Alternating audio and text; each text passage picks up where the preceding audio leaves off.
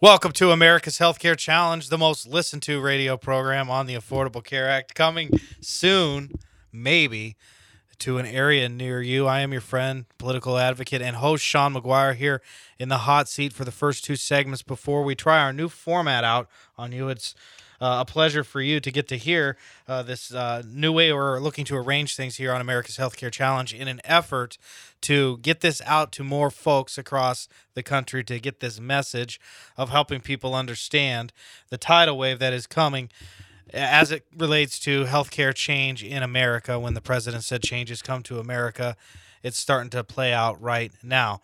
First, let's take a look at some of the headlines this week. We've covered the issue of hospital readmissions several times here on the program, but one of the things I'd like to uh, draw your attention to this is a older article here, but it's in the Pittsburgh Post Gazette talking about the worn out rule Medicare has regarding its three day hospital stay. And this is in regards to a rule that goes all the way back to 1965. And the reason I wanted to bring that up is because the Affordable Care Act, in many ways, is as large from a, a magnitude standpoint as the Medicare program. And so some of these rules and regulations that we're talking about now could potentially still be in effect 50 years ago or 50 years from now and maybe on and maybe beyond. And so this rule is going to 1965 requiring people to stay in a hospital for 3 days as an inpatient before being transferred to a skilled nursing facility. Recently a study in health affairs led by a professor at Brown University, found they compared an average time that patients were hospitalized between 2006 and 2010 under privately administered Medicare Advantage plans that observed the old rule or let patients move up sooner to a skilled nursing facility. And what they found is that the hospital stays were 10% shorter for people enrolled in plans that did not require the minimum three day hospitalization. So, an area of potential savings if uh, Congress or the policy wonks over in Baltimore at the Centers for Medicare and Medicaid Services would like to get themselves together and figure out a way to uh, maybe look at some of these things because when you look at 10% potential savings, especially when we spend so much money on Medicare as a nation, that could have a real impact on us, especially as taxpayer dollars. Next up, Senate bill aiming to repeal the Cadillac tax. Senator Dean Heller of Nevada and Martin Heinrich of New Mexico introducing legislation Thursday seeking a repeal of the Affordable Care Act's excise tax on high cost group plans. We have discussed this at length on the program, but just to give you a quick review, set to say, take effect in 2018, the so called Cadillac tax, you might have heard of it, is going to force employers to pay a 40% tax on plans exceeding $27,500 for a family and $10,200 for an individual. This was intended for high-end plans when they put it together.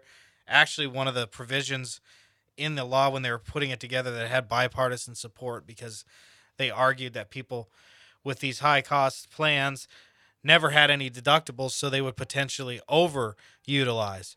Well, what's happened recently is that the cost of medical inflation has grown so much that it's bringing many of these policies into effect. And I think a lot of businesses are reacting by making some quite draconian changes to their employee benefit plans.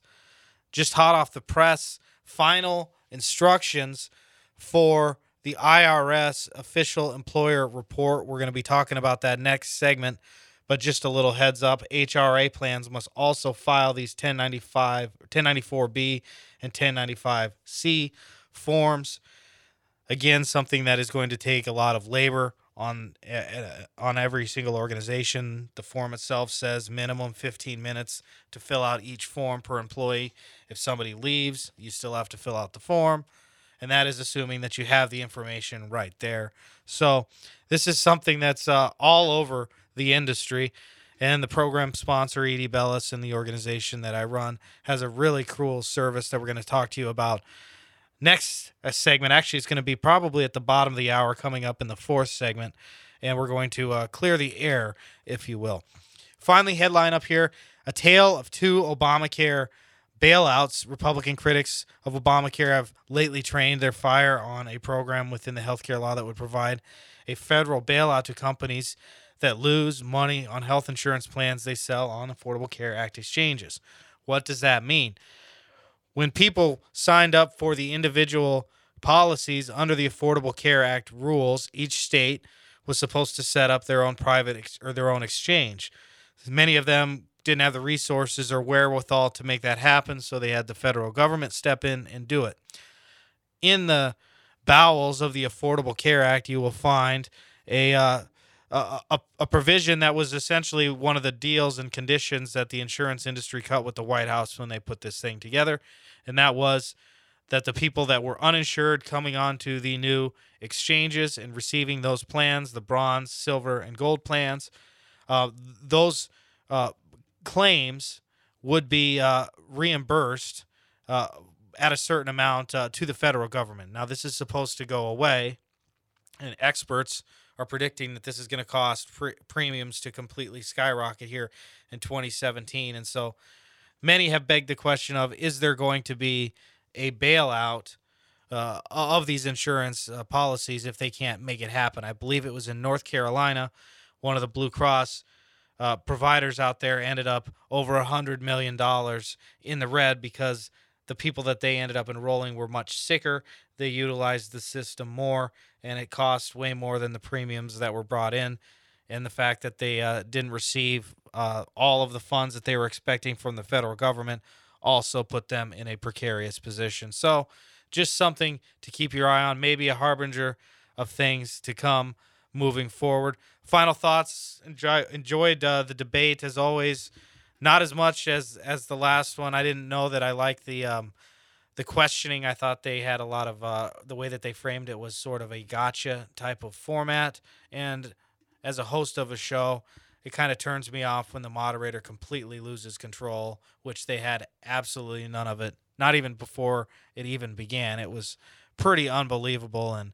Um, that's really all I have to say because none of them really had anything to say about healthcare other than the typical repeal and replace Obamacare. Some of them on day one, and only one actually has a real plan. That is Scott Walker, and his plan is essentially Obamacare light. So, this is America's Healthcare Challenge. By the way, check out all of our stuff on our Facebook page, which is facebook.com slash America's Healthcare Challenge, and you can find links to our SoundCloud segments uh, which are previous podcasts of this show.